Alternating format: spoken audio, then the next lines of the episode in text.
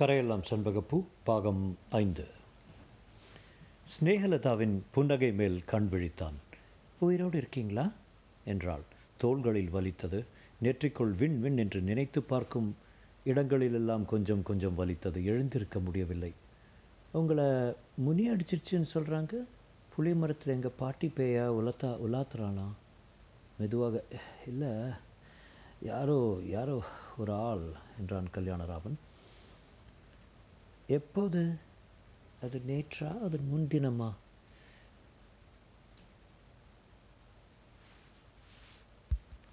நீங்கள் என்னை எழுப்பியிருந்தால் ஒரே லாவில் பிடிச்சி மரத்தில் கட்டி போடுற உயிர் இருக்கலாம்ல. வரது தூம் வந்திருக்கிறான். ஸ்நேகம்மா நீங்கள் இங்கே இருக்கிறது ஆபத்து. எங்கள் வீட்டான வந்துருங்க. சரிதான் இதுக்கெல்லாம் நான் பயப்படல. ஐயா வேணால் டவுனுக்கு போயிடலாம் ஐயாவால் நகர முடியாது. இந்தாங்க மாத்திரை. உடம்பு முடியலன்னு எதுக்காக வீரச் செயல்கள்?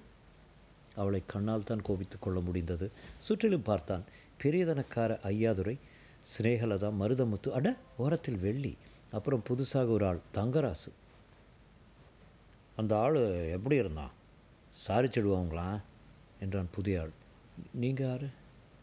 அவுட் போஸ்ட் கான்ஸ்டபிளுங்க. இவனா கான்ஸ்டபிள். காக்கி சட்டை வேஷ்டி. நீளத்தில் பை முகத்தை விட பெரிய மீசை உள்ளி பெரியசாமி நீ எதுக்கும் இன்ஸ்பெக்டர் ஐயாவுக்கு தகவல் கொடுத்துரு மூணு நாளாகவே ஊட்ட சுற்றுறான் பையன். கிராமத்துக்கு புது ஆளாக தான் இருக்கும். பிராது கொடுத்துருக்காங்களா? ஐயா கிட்ட சேட்டிமெண்ட் வாங்கிக்கலாம். திருடிலாம் மாஜிஸ்ட்ரேட்டுக்கும் இன்ஸ்பெக்டருக்கும் ரவானா கொடுத்துட்றேன். விஷயம் பெருசாகிடும் போல இருக்க. எப்படி அடித்து போட்டு போயிருக்கான்? அந்த புளிய மரத்தில் ஏதோ இருக்குங்க என்றான் கான்ஸ்டபிள். புளிய மரத்தில் ஒரு ம் கிடையாது. ராத்திரி ஒருக்கா வந்து பார்த்துரு சைக்கிள் லைட் இருக்கா? வெளியே சுடுதண்ணி ஒரு பாட்டிலில் கொண்டு வந்து வந்துரு. ஐயா உடம்பு தொடச்சிக்குவாங்க. நான் தகடா ரெண்டு பயலுள்ள ராத்திரி காவலுக்கு கூட்டியாரனுங்க. இனி வந்தால் பிடிச்சிடலாம் ஏட்டையா புள்ள புள்ள குட்டிக்காரரு. ஒன்று கிடக்க ஒன்று ஏதாவது ஆயிடுச்சுன்னா ரெண்டு சமாச்சாரம் என்ன ஆயிடுவாங்க மணியக்கார் அசம்பாவிதமாக சிரித்தார். கான்ஸ்டபிளும் மருதமுத்த சும்மா கெட என்று அதட்ட சங்கராசு பைக்குள்ளே என்னங்க? புங்கக்காயா? என்றான். வெள்ளி ஸ்நேகலதாவை பார்த்து கொ பார்த்து கொண்டிருந்தால் அந்த சம்பாஷணைகள் குழப்பமாக காதில் விழுந்தன. காப்பியை விழுங்கும்போது தொண்டை வலித்தது. ஜுரம் வரப்போகிறது. எப்பொழுது அவர்கள் புறப்பட்டார்கள்? மாலை ஜுரம் எகிரி இருந்தது ஸ்னேகலதா வந்து பார்த்தால் கொண்டு வந்திருந்த சிபால்ஜின் எரித்ரோமைசன் என்ற வர்ஜிய வர்ஜியமில்லாது விழுங்கினான். வைத்தியர் மணிக்கட்டை படித்து பார்த்து கொண்டு பித்தனாடி போச்சுங்க பட்னி போட்டுருங்க இந்த சூர்ணத்தை தேனில் குழச்சி சாப்பிடுங்க கொஞ்சம் மஷ்டு வேலை வரும் வெளியே வரும் சரியாக போயிடும் என்றார். சாப்பிடவில்லை. ஸ்னேகலதாவின் பர்ஃப்யூம் வாசனை உறுத்தியது. இரண்டாம் தினமோ மூன்றாம் தினமோ சற்று தெளிந்திருந்தான். அறை அலங்கோலமாக இருந்தது. காய்ந்த ரொட்டி மாத்திரப்பட்டைகள் சட்டியில் ஆறின வெந்நீர் மஷ்டு வைத்தியரின் பொட்டலங்கள். ஸ்னேகலதா? பதில் இல்லை ஜுரம் சுத்தமாக விலகி இருந்தது. கைகடிகாரம் நின்றிருந்தது. பிற்பகலாக இருக்கலாம். பசித்தது. அறைக்குள் நடந்தான். நீண்ட சதுர அறையின் மேல்புறத்தில் சுவரோரத்தில் ஜமீன் காலத்து மர பீரோ பூட்டி தாழ்பால் கொக்கி எல்லாம் துருவேறி இருந்தது. பொழுது போகாமல் பீரோவுக்கும் கட்டிலுக்குமாக நடந்தான். பீரோவில் தாளம் போட்டு பார்த்தான். துவர சுவருடன் ஒட்டியிருந்த பீரோவை நகர்த்தி பார்த்தான். அதன் பின் ஒரு அறை கதவு தெரிந்தது. சற்று ஆர்வம் ஏற்பட்டு மர பீரோவை முழுதும் நிகர்த்தினான். சிறிய அந்த கதவும் உட்புறம் தாழ தாளிடப்பட்டிருந்தது. அழுத்தி பார்த்தான். உள்ளே ஏதோ உதிரும் சப்தம் கேட்டது. இடித்தான். படக்கென்று உள்தாழ்பால் பிராணனை விட்டது.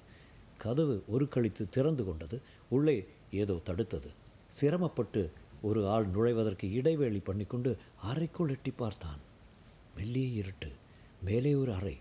ஜன்னல் சொற்ப வெளிச்சம் தர கண்கள் பழக அங்கே இருந்த கண்டாமுண்டா சாமான்கள் தெரிந்தன. இரும்பு கட்டில் தொட்டில் தமிழ் வைத்த அழகான நடைவண்டி படங்கள் இயற்கை காட்சி ராம பட்டாபிஷேகம் வினோ ஒயிட்ரோஸ் சோப்பில் வெள்ளைக்காரி என்று கதமமாக படங்கள் நடக்க இடமின்றி அறை முழுவதும் கண்ணாபின்ன சாமான்கள் கட்டில் மேல் பல பல புத்தகங்கள் நோட்டு புத்தகங்களின் குப்பைகள். அவற்றை தொட மூக்கில் புழுது ஏறி அஸ்க் என்று ஒரு தடவை தும்பினான். சின்ன ஃபோட்டோக்கள் பத்து வயசு பையன் அவன் தம்பியுடன் மேல்நாட்டு தொளதொள உடை அணிந்து காமராவை பார்த்து நாணமாக நிற்க அவர்களில் ஒருவன் சிநேகலதாவின் தகப்பனாக இருக்கலாம் என்று நினைத்தான் ரத்னாவதியின் சின்ன ஃபோட்டோ ஒன்றில் ஹாலில் தெரிந்த அந்த பயப்பார்வை தென்பட்டது. புத்தகங்களில் ரத்னபுரி ரகசியம் திகம்பர் சாமியார் இங்கிலீஷ் தமிழ் ஒக்காபுலரி மதன காமராஜன் கதை பத்மாவதி சரித்திரம் சூளாமணி வசனம் பிரித்தான் பின்பு திவிட்ட நிம் நம்பிக்கும் சுயப்பிரமை நங்கைக்கும் மங்கள மணநாள் இன்றன மங்கள முரச மெக்குவதற்கும் வெறித்தனர். யாண்டு நோக்கினும் ஆடல் பாடல் அபிநயம் முதலின நடந்தன நிகழ்ந்தன. முடி மூடிவிட்டு நோட்டு புத்தகம் என்று எடுத்தான் பிரித்தான். அசல் ரசீது ந தேதி பத்தொன்பதாம் ஸ்ரீ. அடீர் கண்டபடி ரூபாய் அணா மாத்திரம் பெற்றுக்கொண்டேன். வேறொரு நோட்டை எடுத்து பிரித்தான். ரத்னா விதி ரத்னா ரத்தம். அருகில் செங்கல் சிவப்பில் ரத்தக்கரை புரட்டினான். எத்தனை நாள் முத்தம்மா? ஒரே ஒரு வரி புரட்டினான். வைரத்தை பொடி பண்ணி உட்கொண்டால் உடனே மரணம். மறுபடி ஒரே ஒரு வரிதான் பக்கம் முழுவதும். பிரிதோர் பக்கத்தில் அடர்த்தியாக எழுதியிருந்தது. எனக்கென்ன எத்தனையோ வருஷம் பின்னால் இதை வாசிக்கிறவர்கள் உண்டு என்றால் அவர்களுக்காக ஞாபகப்படுத்தி ரத்னா எழுதி கொடுக்கும் சின்ன சமாச்சாரம். ரத்னாவின் எழுத்தா? ஆர்வம் மேலிட மேலே படித்தான். நான் பிறந்து வளர்ந்தது மேற்கே மேகலாபுரத்தில் சின்ன பிள்ளையில் எங்கள் வீட்டில் காரில் அழைச்சி போய் படிப்பிச்சாங்க. ஒன்பது வயசு வரைக்கும் எங்கள் பாட்டி தங்க பேலாவில் சோறு உண்டுவாங்க நாலு கிளாஸ் படித்ததும் படிப்பு எதுக்குன்னு விளக்கிவிட்டாங்க. புஷ்பவதி ஆறதுக்குள்ளே கல்யாணம் திருக்கல்யாணம். இங்கே வந்து பதினெட்டு வயசுக்குள்ளே மூணு கர்ப்பம். தவறி பிறந்ததும் தப்பி பிறந்ததும் பொண்ணு பொண்ணுன்னு ஒவ்வொரு முறையும் உசுர விட்டதும் நினச்சி பார்க்க கடினமாக இருக்குது என் கண் முன்னாலேயே சாராய பானங்கள் எத்துக்கவும் வெள்ளைத்தோல் மோகமும் சீட்டு வைப்பாட்டிகளும் பார்த்தாச்சு. Ratna good girl Ratna not happy என்னை விட உயரம் அவர் சாக்கடைகளை தேடி போனவர் என் பெற்றோர்கள் கொடுத்த நகைகள். ஐயா ஐயா என்று குரல் கேட்டு திடுக்கிட்டு நோட்டை எடுத்து மறைத்து வைத்துக்கொண்டு வெளியில் வந்தான். என்ன வெள்ளி இந்த பக்கம்? அவர் வந்தாரா? இல்லையே காலையிலிருந்து மருத்துவத்தை பார்க்கலையே. ஆமாம் இல்லையே. வெள்ளி தயங்கினாள் கீழ்ப்பார்வை பார்த்தாள். உதடுகள் துடித்தன. எனவோ சொல்ல விரும்பினாள். என்ன வெள்ளி? உடம்பு நேரம் ஆயிடுச்சுங்களா பரவாயில்ல. ஏ- ஏன் ஒரு மாதிரி இருக்கே அழறியா என்ன? ஐயா அவர் என்ன மறந்துட்டாருங்க. நீ என்ன சொல்கிற வாராரு போகிறாரு வாசல் நிற்க மாட்டேங்கிறாரு. எப்போ பார்த்தாலும் அவளையே பார்த்து பேசிக்கிறாரு. என்னங்க? சகவாசமாக இது? சமீன் பேத்தியாக இருந்தால் சதா அந்த சிறுக்கி பின்னால் சுற்றிக்கிட்டு இருக்கணுமா? குதிரைவாலி கருக்கு போல் நான் இருக்கேன். குரத்தையை பிடிச்சிக்கிட்டு அலையிறாரே. இங்கிலீஷு கற்று தர்றாங்களாம் புஸ்தகத்தை எடுத்துக்கிட்டு தோப்பாண்ட போகிறதும் சைக்கோலை போட்டுக்கிட்டு அந்த கூறுகட்ட மனுஷன் சாம வழி போகிறதும் அவர் சிரிக்கிறதும் அவர் ப பதிலாக சல்லிசாக சிரித்து பணியாரம் வாங்கிக்கிட்டுறதும் எனக்கு பொறுக்கலிங்க. என்னதான் இவகிட்ட இருக்குன்னு இந்த அலை அலையிறாரு? என்ன மறக்க ஏதோ பொடி போட்டுட்டாங்க. சாக்களத்தின் மூதேவி என்று பத்து விரல் சொடுக்கி சிநேகலதாவின் அரை வாசல் மேல் ஏவினாள். வெள்ளி அந்த பொண்ணு அப்படி இல்லை. ஏன்னாங்க நீங்கள் அது போட்டுக்கிற சட்டையை பார்த்தீங்களா? எல்லாம் வெளியே தெரியுது.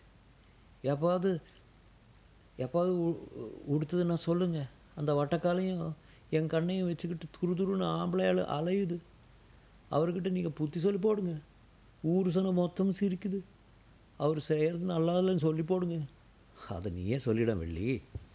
அவள் செணுங்கினாள் என்னை பார்க்கவே வரதில்லைங்க மூணு நாளாக அவள் பின்னாலே சுற்றிக்கிட்டு இருக்கா.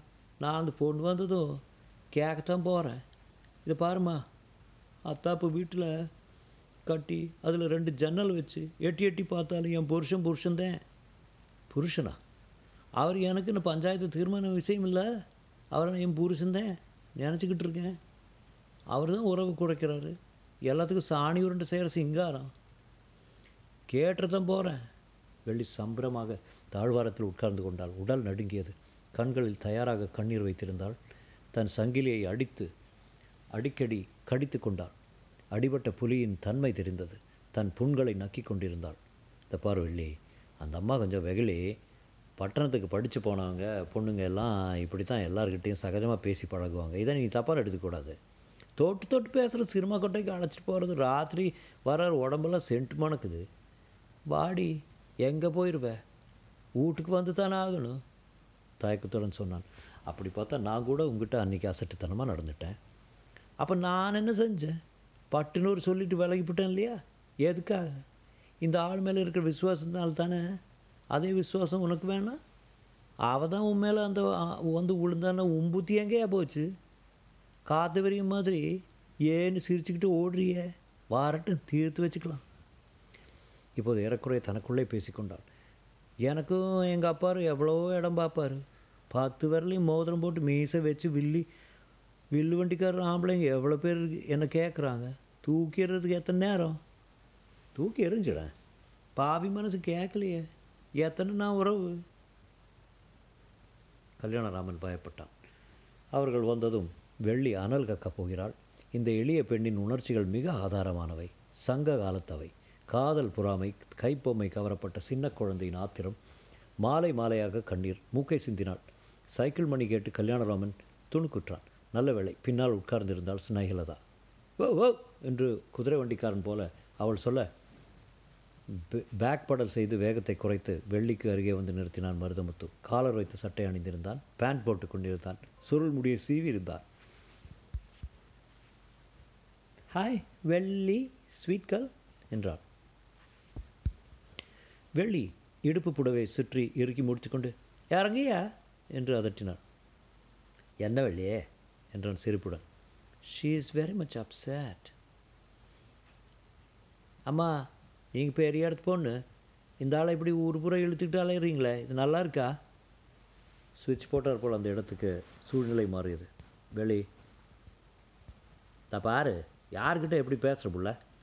சும்மாரியா இவனை இழுத்துக்கிட்டு நான் அலையிறேண்ணா ஆமாம் இந்த வாரம் நான் கல்யாணம் காட்டிக்கு போகிறேன் கட்டிக்க கங்க்ராச்சுலேஷன் வெளியே அதட்டல் எவரோட நீங்கள் இப்படி அலையிறது நல்லா இல்லை. நான் இவரோட சுற்றுறேண்ணா இது எந்த ஊர் நியாயம்? தொட்டு பேசுகிறது இழிக்கிறதும் தோப்பாண்டை இருக்கிறதும் எந்த ஊர் நியாயம்னு நான் கேட்குறேன் இல்லை வெள்ளி கிறுக்கு மூதேவி. போட்டேன்னு தெரியுமா? மருதுமுத்து அவளை அடிக்க கை ஓங்கினான். அடிப்பியா ஐயா? கை நீட்டி அடிப்பியா? துண்டு துண்டை வெட்டி போடுவோம் கையை. மருதமுத்து என்ன இது? என்றான் கல்யாணராமன். நீங்கள் இதில் நுழையாதீங்க சும்மா இருங்க ஏ அருவி கட்ட முண்டா? அந்த அம்மா யார் தெரியுமா? ஸ்னேகலதா. ஏறு மருதமுத்து வெளி குதிக்காத. உன் ஆளு தான் என் பின்னாலே அலையிறான். நான் ஒன்றும் அவனை வருத்தி அழைக்கலை. அண்டர்ஸ்டாண்ட் உனக்கு சாமர்த்தியம் இருந்தால் அவனை அடக்கிவேன் என்கிட்ட வந்து சத்தம் போடாத. நான் யார் தெரியுமாடி கண்ட்ரி ப்ரூட் என் கால் தூசிக்கு சமானம் இல்லை நீ. தெரியுமில்ல? நீ யாராவது எனக்கு நடி சிறுக்கி ஓடுகாலி சாணி உருண்டை. வெள்ளி அழுது கொண்டே அவளுக்கு தெரிந்த திட்டு வார்த்தைகளை அடுக்கினான் சாக்கடை மருதமுத்து இதெல்லாம் நான் கேட்டுக்கிட்டு இருக்கணுமா? கூறுகிட்ட ஆம்பளை பாப்பாத்தி.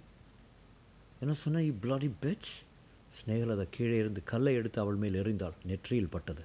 மருதமுத்து வெள்ளியை தரதரவென்று இழுத்து இப்போ ஊட்டாண்டு போகிறையா பல்லால் எகிரி போயிடும் என்று வெளியே தள்ளினான். கீழே விழுந்த வெள்ளி நெற்றியை பிடித்துக்கொண்டு சாபமிட்டான் நீ ஒரு பிடிவியா? இந்த பழி உன்னை சும்மா விட்டுருமா? மாறி மாறி வாரிக்கிட்டு போக மாட்டாளா? சாலாச்சு சபிக்க மாட்டாளா?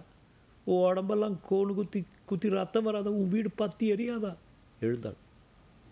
இந்த ஐயா உன்னை நான் அடுத்தவர்கள் நிற்க வச்சு புளிய மீறில் வீர சொல்லி நீ எங்கள் பாட்டு தொட்டு அடிச்சல்ல? சரிதான் போடி உங்கள் அப்பா ஓத வெள்ளி புலம்பிக் கொண்டே சென்றாள் ஏழு பேர் கூடிவிட்டாள். எனக்கு தகராறே? போய போய வேலையை பார்த்துக்கு போங்கயா விரட்டினான். மருதுமுத்து மத்தியில் நின்றான். சினேகலதாவை பார்த்து அசட்டுத்தனமாக சிரித்தான். சிரிக்காத நல்லா இல்லை. இந்த மாதிரி வார்த்தைகளெல்லாம் நான் கேட்டதே இல்லை. வீட்டுக்கு போயா? இனிமேல் வராத. ஸ்னேகமா ஸ்னேகமா அது ஏதோ அறியாது பொண்ணு. நீங்கள் படித்தவங்க மன்னிச்சிடுங்க. காலில் வேணால் விழுறேன் அவளை வந்து காலில் விழ சொல்லு. அப்புறம் என்னோடு பேசு. கல்யாணராமன் மௌனமாக நின்று கொண்டிருந்தான். மருதுமுத்து செய்வதறியாது பாதி வழியில் நின்றான் ஸ்நேகலதா இந்த பொண்ணு என்ன பேச்சு பேசின பார்த்தீங்களா கல்யாணராம என்றாள். அவள் குரல் நடுங்கியது. நீங்களே சொல்லி கொடுத்துருப்பீங்க. சரிதான் மிச்ச சண்டை என்னோட பொண்ணுவா? மருதுமுத்து அம்மா அது என்னவோ வளர்ச்சிங்க. நீங்கள் கண்டுக்காதீங்க. என்றான். அட போய எல்லாம் உன்னால் தான். அப்போ அதை உங்கள் காலில் வந்து உழ சொல்லணும் அவ்வளோதானே அவை கேடு விட்டு போனால் எனக்கு என்ன? செருப்பால் அடிச்சிருப்பேன். டீசர்ஸ் இல்லாத பொண்ணு. என் மனசு கிடந்து அல்லாடுதும்மா உங்களை போய் இப்படி அவள் பேசும்படி ஆயிடுச்சேன்னு கிடைக்கு பயக்குது. செவிட்டில் ஒன்று விட்டுருப்பேன். பொம்பளை பாருங்கள் அதனால் தயங்கிட்டேன். போயா என்னோட பேசாத. இனிமேல் இங்கே வராத. நான் ஏதோ ஒரு வாரத்துக்கு வந்தவ கொஞ்சம் ஒரு ஆசாமியோட சமூகமாக பேசினேன் இப்படியெல்லாம் விபரீதமாக அர்த்தம் பண்ணிக்கிட்டு சக்களத்தி இக்களத்தின் சாக்கடை பாஷையெல்லாம் பேசி சேச்சே ஆமாம் நீங்கள் ஒரு வார்த்தை சொல்லுங்கள் அந்த பொண்ணு சகவாசையை நிறுத்தி போடுறேன். நீ எதுக்கு நிறுத்தணும் நல்ல தாராளமாக கல்யாணம் பண்ணிக்கிட்டு எட்டு குழந்தை பத்து தள்ளு. I கேள் இனிமேல் இங்கே வராத. ஆமாம் என்னை வராதன்னு சொல்லாதீங்கம்மா. எனக்கு உங்களை பார்க்காம இருக்க முடியாதும்மா. யார் வேணால் என்ன வேணால் பேசிக்கிட்டு மருதமுத்துக்கு கவலை இல்லைம்மா. நீங்கள் எப்பேற்பட்ட குடும்பம்? உங்கள் கால் தூசி ஆவாளாவா மருதமுச்சு உணர்ச்சி வசப்பட்டு கண்கள் நீர் திரையிட உட்கார்ந்தான் ஸ்நேகமா என் மேலே கோவம் இல்லைன்னு சொன்னால் தான் இந்த விட்டு இடத்த விட்டு போவேன். ஸ்நேகலதா உள்ளூர் இந்த விவகாரத்தை ரசிக்கிறாளோ வெள்ளியின் மேல் ஒரு விதமாக பழி வாங்குகிறாளோ என்று தோன்றியது. சரி கோபம் இல்லை போயிட்டு வா. இங்கிலீஷ் கற்றுக்க வரலாமுங்களா ம். டிராக்டர் ஓட்ட கற்றுக்கணுங்களே வா. ராத்திரி படுத்துக்க. வா. அவன் சந்தோஷத்துடன் சைக்கிள் பாய்ந்து பாய்ந்து சென்றான். சரியான லூஸு லூஸ் இல்லை he loves you and I love you கையில் என்ன நோட்டு நாட்டு பாடலா இல்லை ஒரு சா சுவாரஸ்யமான விஷயம். உங்கள் குடும்பத்தை பற்றி ரத்னாவதியின் கதை. டைரி மேலே எழுதியிருக்கு ரிமார்க்கபிள் ஸ்நேகரத்தை மிகுந்த ஆர்வத்துடன் அவன் மேல் ஏறக்குறைய பாய்ந்து அதை லபக்கென்று பறித்து கொண்டு பறித்து கொள்ள முற்பட அவன் சட்டென்று அதை பின்னிழுக்க குடுங்க குடுங்க என்று மூர்க்கத்தனமாகவே பிடுங்கினாள். அவள் நகம் அவன் கையில் கீறிவிட்டது. ரத்னாவதி உயிரோட தென்படுறதா இல்லை? அவள் தற்கொலை பண்ணிட்டு செத்து போயிட்டாள்னு பெரியாத்தா ஒரு கிழவி என்கிட்ட சொன்னா அதன் பின்னணி தெளிவாக தெரியுது. நான் இன்னும் முழுக்க படிக்கலை. அவள் அவன் சொன்னதை கவனிக்காமல் அந்த நோட்டு புத்தகத்தை பிரித்து படித்து கொண்டே தன் அறைக்கு புறப்பட்டாள். நீங்கள் படிச்சுட்டு உடனே எனக்கு தர்றீங்களா? நின்றாள். சற்று யோசித்தாள். குடும்ப விஷயம். இருந்தாலும் தரேன். ஆன் ஒன் கண்டிஷன் கண்டிஷன் என்னன்னு எனக்கு தெரியும். மாட்டேன். ஏன் இவ்வளோ உணர்ச்சியற்று இருக்கீங்க? இல்லை உங்களுக்கு உணர்ச்சி உண்டு. ஸ்பெஷலாக ஒரு ஆசாமி மேலே கிராமத்து சரக்கு ஃப்ரெஷ்ஷாக இருக்குதுன்னு எதிர்பார்க்குறீங்கல்ல அந்த மருதம் புத்து அவளை வயல் வரப்பில் எல்லாம் புரட்டி எடுத்திருப்பான் ஐயரை. சில வேளையில் ரொம்ப அசிங்கமாக பேசுகிறீங்க நீங்கள் நீங்கள் வேணா ஒஸ்தி ஜாஜியா இந்த அடிமட்டத்து பொண்ணுக்கு உருமாறுறீங்களா? இப்போ அத்துமீறி பேசுகிறீங்க அவள் சிரித்துக்கொண்டே சொன்னாள். இந்த கிராமத்தில் என்னை பார்த்தவங்க சில பேர் அசடு வழிகிறாங்க மருதமுத்து என் கடைக்கண் பார்வைக்கு காத்துட்ருக்கான் பஞ்சாயத்துக்கார தங்கராசு இருக்கானே அவன் சீம மாடு பார்க்க வந்த மாதிரி கூப்பிட்டுக்கிட்டே இருக்கான். போனேன் தொழுவத்தில் கையை தொட்டான். உடம்பெல்லாம் பல்லாக திரிச்சான். தங்கராசு உனக்கு கல்யாணம் ஆகிடுச்சில்ல ஏறக்குறைய என் வயசில் உனக்கு ஒரு பொண்ணு இருக்குதுல்ல? நான் இன்றைக்கி மாட்டு தொழுவத்தை நடந்ததை உன் பெண் சாதிக்கிட்ட சொல்ல போகிறேன் எங்கே அவள்னு? டவுனுக்கு போயிருக்கா? நான் டவுன்லேருந்து வந்ததும் சொல்கிறேன்னு அவன் மூஞ்சி பேராஞ்சாப்பில் ஆயிடுத்து மாமனார்கிட்ட நிறைய கடன் வாங்கியிருக்கானா இந்த கிராமத்தில் பற்பல ஆண்களை ஆண் பிள்ளைகளும் ஏறக்குறைய என் கையில் பொம்மை மாதிரி ஆயிட்டாங்க. ஒருத்தர் தான் பாக்கி. என்னை மட்டும் விட்டுடுங்க. அவ்வளோ சுலபத்தில் விட்டுடுறதா? என்று அறைக்குள் சென்றான். வசீகரமான பெண் தான். வெள்ளி அவ்வளவு தூரம் திட்டினதற்கு சிநேகலதாவின் எதிர்கோபம் போதவில்லை என்று தோன்றியது. எப்போதும் சுலபமாக சிரிக்கும் பெண் பட்டணத்து பாலிஷ் எல்லாமே விளையாட்டு இவளுக்கு. டிராக்டர் கற்றுத் தொழுவது கல்யாணராமனை காதலிப்பது எல்லாமே ஒரு ஒரு முறை முயன்று பார்க்க வேண்டிய சமாச்சாரங்கள். தன் அறைக்கு சென்றாள். பசித்தது. காய்ந்த ரொட்டி துண்டுகள் கிடைத்தன. சமைக்க திராணி இல்லை யோசித்தான் கல்யாண்ராமன் கொஞ்சம் வர்றீங்களா? அங்கே சற்று தயக்கத்துடன் சென்றான். புதிதாக என்ன ஆரம்பிக்கப் போகிறாளோ?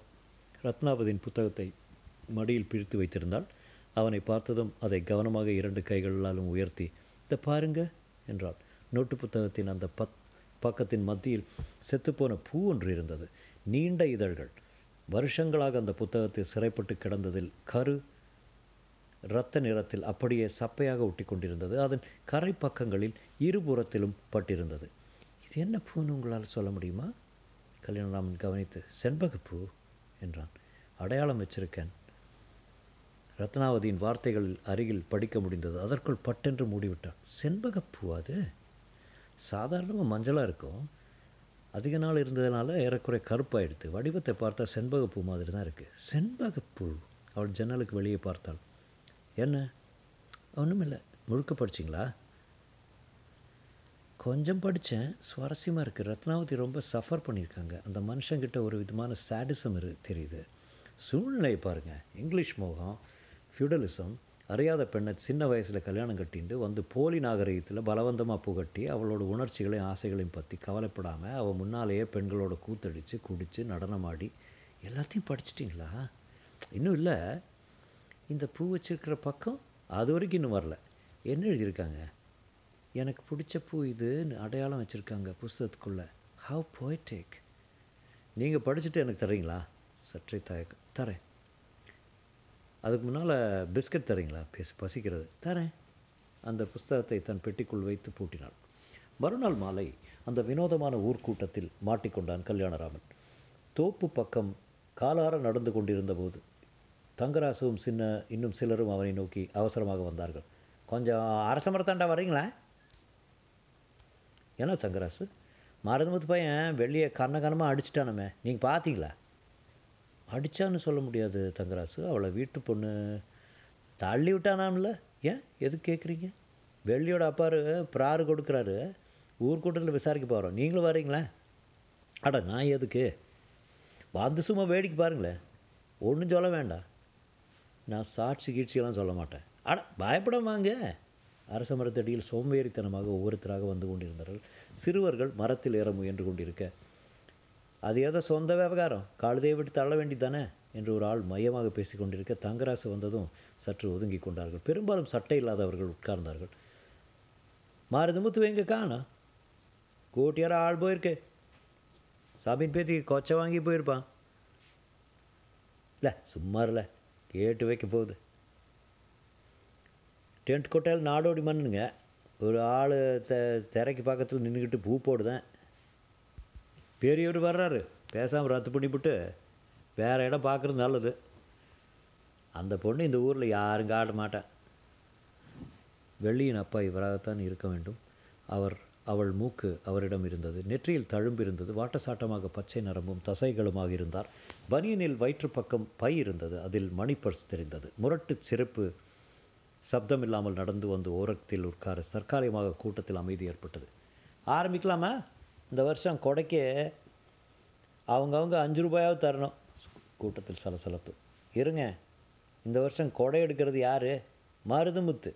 அதை ரத்து பண்ணி போடணும் அது எப்படிங்க? தீர்மானம் ஆயிடுச்சுல்ல அவன் செஞ்சதுக்கு அவனை முதல்ல ஒதுக்கி வச்சிடணும். வர்றேன் வர்றேன். கொடை வேற. உங்கள் விவகாரம் வேறு. அண்ணே மருதுமுத்து வந்துடட்டுமே. ஆள் போயிருக்கு. வரதுக்குள்ளே நம்ம காளியும் அவன் பொஞ்சாதையும் கூப்பிடலாம். ஐயாதுரை கொஞ்சம் முந்தி வந்து புத்தி சொல்லி போடுங்க. காளியும் அவன் மனைவி வந்து நிற்க ஐயாதுரை புருஷன் பஞ்சாதின்னா எவ்வளவோ இருக்கும். நீங்கள் ரெண்டு பேரும் இப்படி அடிச்சுக்கிறது நல்லா இல்லை என்றார். இவ தாங்க குடத்தால் நெத்தியில் அடித்தா ஐயா இந்த ஆள் தண்ணி அடிச்சுட்டு வந்து செய்கிற அக்கிரமத்தை யார் சொல்கிறதாங்க ஏய்யா நீ பானைக்குள்ளே பானத்தை திருடல? புள்ளைய போட்டு அடிக்கல? இருங்க இருங்க இருங்க. சமாதானம் போகணும். இது பார் புள்ள கட்டின புருஷனை அடிக்கிறது நல்லதில்லை. இந்த விபூதி இட்டுக்குங்க. ஏய் பொஞ்சாத்துக்கு விபூதி கொடுக்குற? மருதுமுத்து இரண்டு அடியாட்களையும் கையை கட்டிக்கொண்டு நடந்து வந்தான். கூட்டம் அவனை எதிர்பார்த்தது. என்னையா எதுக்கு ஊர் கூட்டம்? வெளியே நீ தொட்டு அடிச்சியா பிள்ளை? அடிச்சனா? எந்த ரான் சொன்னா? என்ன பேச்சு பேசுகிறான் பாருங்க. அந்த பொண்ணு ஜமீன் பேத்திய? எம் என்ன பேச்சு பேசினா தெரியுங்களா? ஐயா நிற்கிறாரு அவரை கேளுங்க. சட்டென்று எல்லோர் பார்வையும் தன்மையில் பட கல்யாணராமன் திகைத்தான்.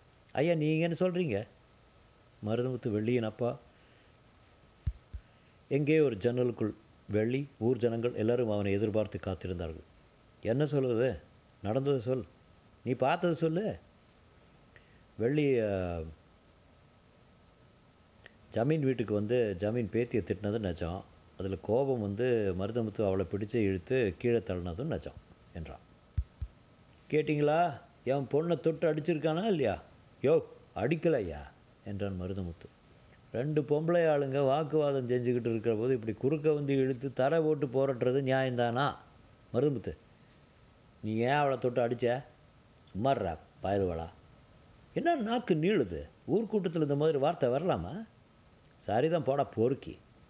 எட்ஸட்ரா விழிக்கப்பட்டவன் மருதமுத்துவின் மேல் பாய அவன் அவனை உதறித்தள்ள அமைதி குலைந்தது. தங்கராசு மருதமுத்துவை பிரித்து தனியே நிறுத்தினான். மருதமுத்தே கேளு நீ பொண்ணுக்கு செஞ்சது நியாயம் இல்லை அதுக்காக நீ மன்னிப்பு கேட்டுடணும். மேலும் குத்தத்துக்கு நீ பஞ்சாயத்துக்கு ஒரு ரூபா பயன் கட்டணும். என்னங்க நான் சொல்கிறதே பஞ்சாயத்து ஆமோதித்தது. இந்த வருஷம் அவன் கொடை எடுக்க விடக்கூடாது. ஆமாம் ஆமாம் என்று சில சில குரல்கள். என்னது? கொடை நான் எடுக்கக்கூடாதா? இதை பாரு தங்கராசு. நீ ஸ்நேகமாவுக்கு செஞ்சதை இங்கே சொல்லி போட நாரி போயிடும். அது வேறு விஷயம். ஐன் அடிக்கிறீங்களா கொடுக்க மாட்டேன் கொடுக்க மாட்டேன். அப்புறம் வேறு ஏதாவது கொடை எடுக்கிறதுக்கு வந்தால் கையை காலை வெட்டி போடுவேன் ஜாக்கிரதை என்று துண்டை உதறி கக்கத்தில் எடுத்துக்கொண்டு விருட்டென்று நடந்து சென்றார் முரண்டு பண்ணுறாப்புல ஒதுக்கி வச்சிட வேண்டித்தான் நான் எடுக்கிறேன் கொடை என்ன செய்கிறான் பார்த்துடலாம் என்றார் வெள்ளியன் அப்பா. ஊர்க்கூட்டம் இப்போது முடிச்சு முடிச்சாக கூடி சுவர கலவரமாக பேசி கொண்டிருக்க கல்யாணராமன் சற்று திகைப்புடன் நடந்தான். மெல்ல மெல்ல ஒரு விரோ விரோதம் உருவாகி கொண்டிருந்தது. ஸ்னேகலதாவின் வரவு இந்த எங்கும் கிராமத்தில் வானிலையை பொதுவாக மாற்றிக்கொண்டிருக்கிறது. மெல்ல கோயிலை அடைந்தான். பிள்ளையாரை தாண்டி பயாஸ்கோப்புக்காரனை கடந்து உள்ளே நுழையும் போது அந்த சப்தம் அவனை தாக்கியது. அந்த காட்சி அவனை உறைய வைத்தது. தலை மட்டும் வெட்டப்பட்டு ஒரு கோழி தன் மரணத்தின் கடைசி கணங்களில் மிச்சமிருந்த ரிஃப்ளெக்ஸ் ஆணைகளால் பின்னா பின்னாவென்று தரையில் சிதறி ஓடியது. அதன் கழுத்து வெட்டப்பட்ட இடத்தில் குபுக் குபுக் என்று பொங்கியதில் பூமியில் இரத்த கோலங்கள் அமைந்தன. தொடரும்.